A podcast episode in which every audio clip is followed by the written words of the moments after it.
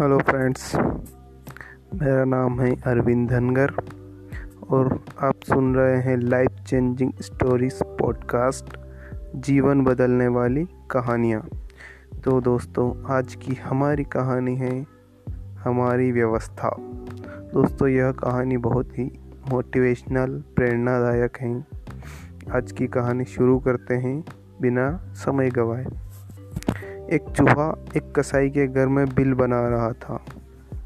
एक दिन चूहे ने देखा कि उस कसाई और उसकी पत्नी एक थैले में कुछ निकाल रहे हैं।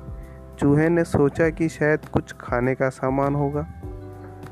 उत्सुकतावश देखने पर उसने पाया कि वो एक चूहेदानी थी। खतरा भापने पर उसने पिछवाड़े में जाकर कबूतर को यह बात बताई। कि घर में चूहेदानी आ गई है। कबूतर ने मज़ाक उड़ाते हुए कहा कि, मुझे क्या? मुझे कौन सा उसमें फंसना है? निराश चूहा यह बात मुर्गे को बताने गया। मुर्गे ने खिल्ली उड़ाते हुए कहा, जा भाई, तेरी में ये मेरी समस्या नहीं है। हताश चूहे ने बाड़े में जाकर बकरे को यह बात बताई और बकरा हँसते हँसते लोटपोट होने लगा।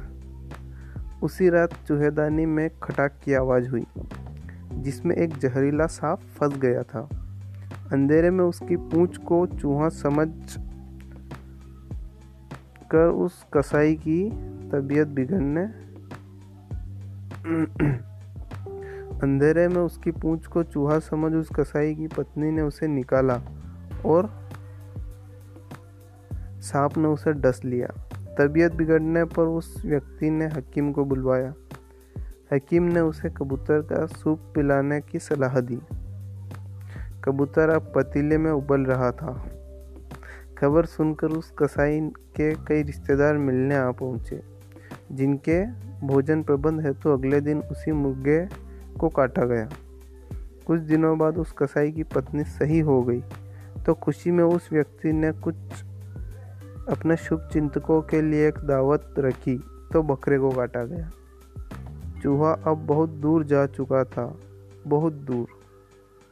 अगली बार कोई आपको अपनी समस्या बताए और आपको लगे कि ये मेरी समस्या नहीं है तो रुकिए और दोबारा सोचिए।